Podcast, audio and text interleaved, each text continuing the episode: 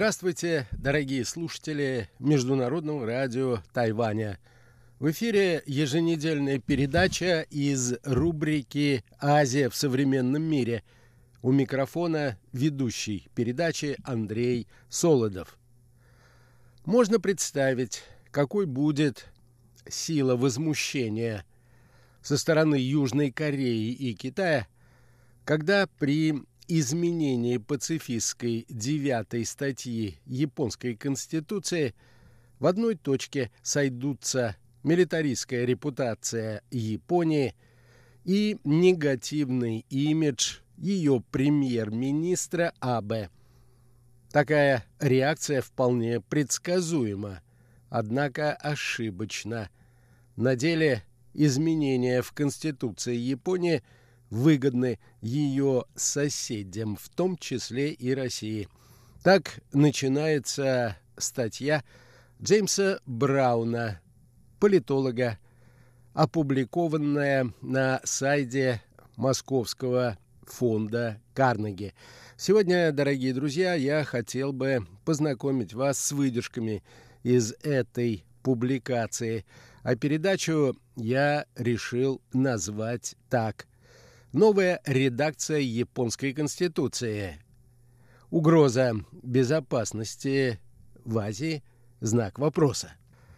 В ноябре нынешнего года Синдзо Абе, пишет автор, стал самым долго правящим премьер-министром в истории Японии.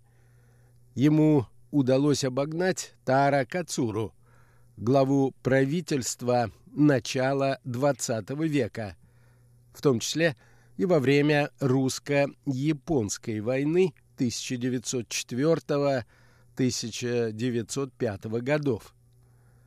Абе остается на своем посту уже 8 лет, но ему до сих пор не удалось реализовать свое главное предвыборное обещание – изменить японскую конституцию – особенно ее пацифистскую девятую статью.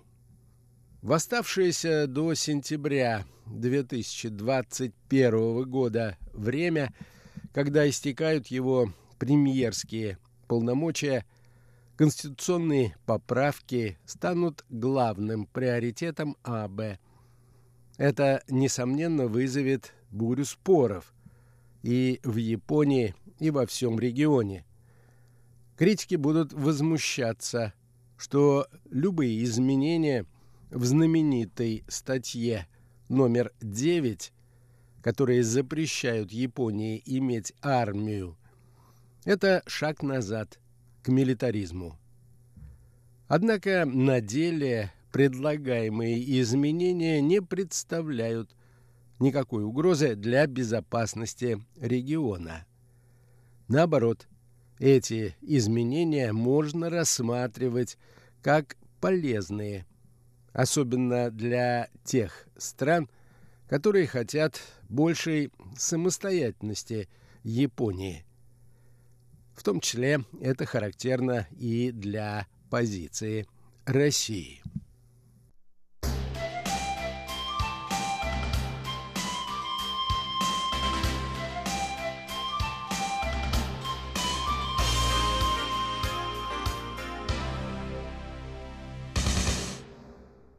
Далее в статье говорится, Конституция Японии была написана американцами во время послевоенной оккупации и вступила в силу в мае 1947 года. Документ установил в стране конституционную демократию, передав политическую власть от императора японскому народу и его должным образом избранным представителям в парламенте. Императору оставили лишь роль символа государства и единства народа Японии и больше не считали богоподобной фигурой, какой он был по предыдущей конституции эпохи Мэйдзи. Послевоенная Конституция Японии защищает основные либеральные принципы, гарантирует всеобщее избирательное право, основные права человека, запрещает дискриминацию и так далее. Все это мало похоже на ту политическую систему, которая была характерна для Японской империи. Однако главное отличие не в этом, а в девятой статье, утверждает автор. Это статья, написанная американцами, когда они все еще боялись возрождения японского милитаризма, состоит из двух параграфов. В первом утверждается, что японский народ навсегда отказывается от войны как способа осуществления государственного суверенитета, а также от угроз вооруженной силой и применения вооруженных сил как средство разрешения международных споров. Во втором параграфе говорится, что в Японии никогда впредь не будут создаваться сухопутные, морские и военно-воздушные силы, равно как и другие виды военного потенциала. Среди ведущих стран мира Япония единственная, где есть строгие конституционные ограничения на развитие и применение вооруженных сил. Японские правящие элиты давно начали призывать изменить Конституцию. Еще в 1952 году, почти сразу после окончания американской оккупации. Либерально-демократическая партия Японии, которая остается правящей почти всю послевоенную эпоху, активно поддерживает конституционные поправки с самого момента своего основания в 1955 году. Конституция не устраивает японских политиков, особенно правых, по трем основным причинам, пишет автор статьи. Во-первых, некоторые считают, что это национальный позор, что Конституция была написана иностранцами. Во-вторых, сторонникам традиционных взглядов не нравится, что в Конституции делается такой сильный акцент на индивидуальных правах человека. Они утверждают, что столь либеральный подход годится только для западных стран, а Япония, как представитель азиатской культуры, должна иметь конституцию, которая отдает приоритет социальной гармонии и правам общества в целом. Наконец, третья и главная причина – это желание удалить или, по крайней мере, изменить девятую статью, чтобы дать Японии право иметь собственные вооруженные силы.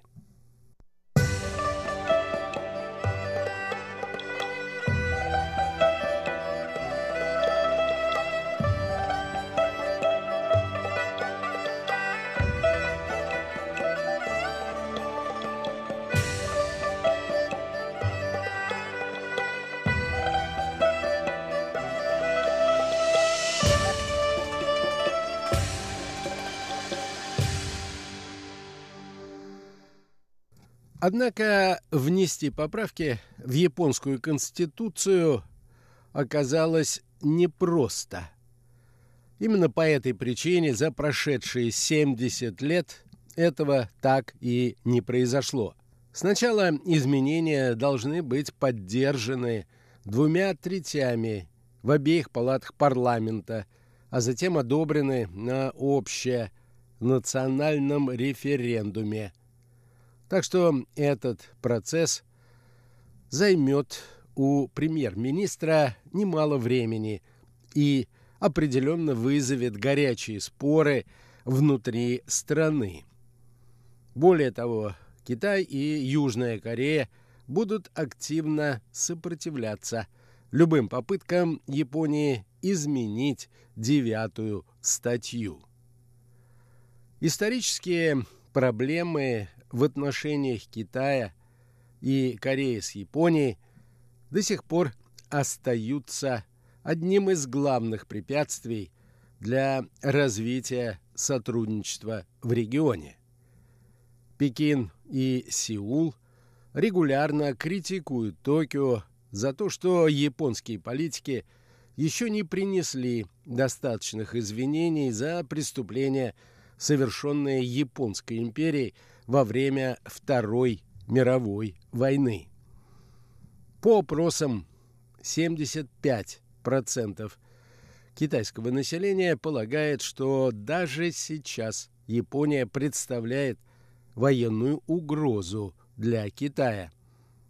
В Южной Корее такого же мнения придерживаются около 40% населения, хотя Южная Корея, как и Япония, состоит в тесном военном союзе с Соединенными Штатами. Для сравнения, отмечает автор, только 16% китайцев и 7% южнокорейцев считают Россию военной угрозой. Отношение к премьеру Абе тоже весьма негативное. По опросам этого года к нему отрицательно относится почти 80% жителей Южной Кореи. Его имидж в Китае и Корее особенно пострадал после того, как в 2013 году он посетил храм Ясукуни, где похоронены погибшие во время Второй мировой войны, в том числе и те, кого Международный трибунал признал военными преступниками. Тогда китайский МИД обвинил японского лидера в почитании нацистов Азии. Можно представить, пишет автор, какой будет сила возмущения в Южной Корее и Китае, когда при изменении девятой статьи в одной точке сойдутся милитаристская репутация Японии и негативный имидж премьер-министра Абе. Такая реакция вполне предсказуема, однако она ошибочна. На деле изменения в Конституции Японии, утверждает автор статьи, выгодны ее соседям, в том числе и России.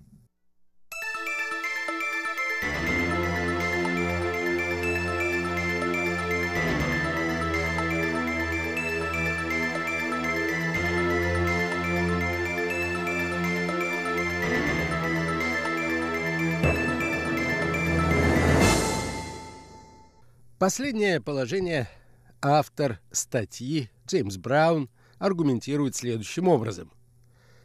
Прежде всего, пишет он, любые изменения в японской конституции будут весьма небольшими. Некоторые особо активные политики либерально-демократической партии могут рассуждать о том, что необходимо ее полностью переписать. Однако в целом правящая партия понимает, что получить нужную поддержку в парламенте и на референдуме они смогут только если изменения будут небольшими. По той же причине в январе 2018 года АБ обещал парламенту не менять существующие два абзаца девятой статьи – а лишь добавить новый параграф, где будет четко прописано, что у Японии есть законное право иметь собственные силы самообороны. То есть даже после изменений в Японии сохранится конституционный запрет на использование военной силы во внешней политике. Мало того, такие изменения всего лишь приведут японскую конституцию в соответствие с реальным положением дел. Поскольку в настоящее время, несмотря на существующий конституционный запрет создавать сухопутные морские и военно-воздушные силы, Япония имеет свои сухопутные, морские и воздушные силы, которые называются силами самообороны. Страна занимает восьмое место в мире по объему военных расходов, а ее военный бюджет лишь немногим уступает таким ядерным державам, как Великобритания и Франция. Наконец, предлагаемые изменения в Конституции могут стать символом успешного преобразования Японии в послевоенную эпоху. В свое время девятая статья возникла именно потому, что нападение Японии на соседей казалось вполне возможным развитием событий. Однако сейчас, очевидно, что современная Япония не представляет военной угрозы ни для Китая, ни для Кореи. То, что многие китайцы и корейцы до сих пор считают Японию опасной, связано скорее с внутриполитическими играми этих стран, чем с реальной внешней политикой Японии. Вопреки распространенному мнению, японские лидеры уже много раз извинялись за действия страны в эпоху господства японского милитаризма. Самые заметные извинения были принесены премьер-министром Томиичи Мураямой в 1995 году. В 50-ю годовщину окончания Второй мировой войны он признал что японская агрессия и колониальное господство нанесли огромный ущерб и причинили страдания народам многих стран, особенно народам Азии. Он также выразил чувство глубокого раскаяния и принес искренние извинения. Это заявление Мураямы было подтверждено премьер-министром АБ в 2015 году. За последние 70 лет японское общество глубоко прониклось культурой пацифизма. После создания сил самообороны Японии в 1954 году ни один японский военный не погиб в бою, а страна тщательно избегает применять силу во всех случаях, где это только возможно. В заключение статьи автор пишет, изменение японской конституции не представляет никакой угрозы для региональной безопасности. В нынешнем осторожном виде это скорее благоприятное развитие событий. С моей же личной скромной точки зрения, вывод автора скорее парадоксален – Лично мне нравится пацифистская конституция Японии. Я бы рекомендовал не только странам Восточной Азии, но и странам в других частях мира изменить свои конституции и сделать их похожими на пацифистскую конституцию Японии. К сожалению, мой призыв вряд ли будет услышан, а меня объявят неисправимым идеалистом – всего вам доброго, дорогие друзья, будьте здоровы и до новых встреч на наших волнах.